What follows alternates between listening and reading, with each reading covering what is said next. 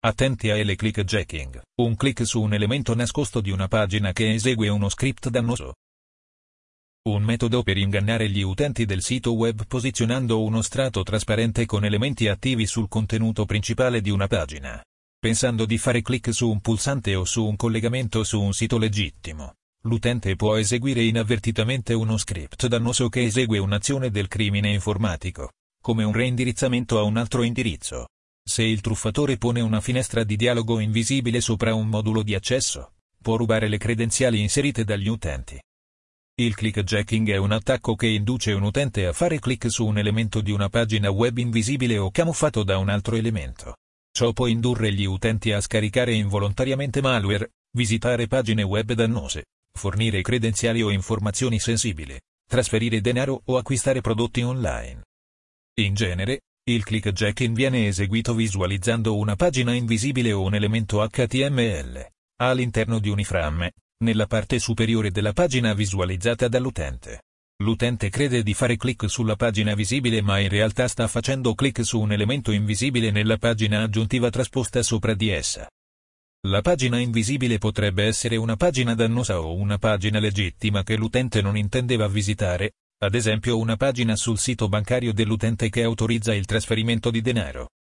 Esistono diverse varianti dell'attacco clickjacking, come ad esempio Likejacking, una tecnica in cui il pulsante mi piace di Facebook viene manipolato, facendo sì che gli utenti facciano mi piace su una pagina che in realtà non intendevano gradire. Cursor jacking, una tecnica di correzione dell'interfaccia utente che cambia il cursore per la posizione che l'utente percepisce in un'altra posizione. Il cursor jacking si basa sulle vulnerabilità di Flash e del browser Firefox, che ora sono state risolte. Esempio di attacco di clickjacking. L'aggressore crea una pagina attraente che promette di offrire all'utente un viaggio gratuito a Praga.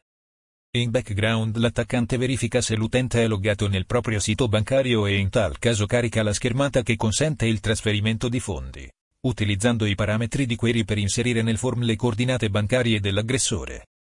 La pagina del bonifico bancario viene visualizzata in un iframe invisibile sopra la pagina del regalo gratuito. Con il pulsante conferma trasferimento esattamente allineato sul pulsante ricevi regalo visibile all'utente.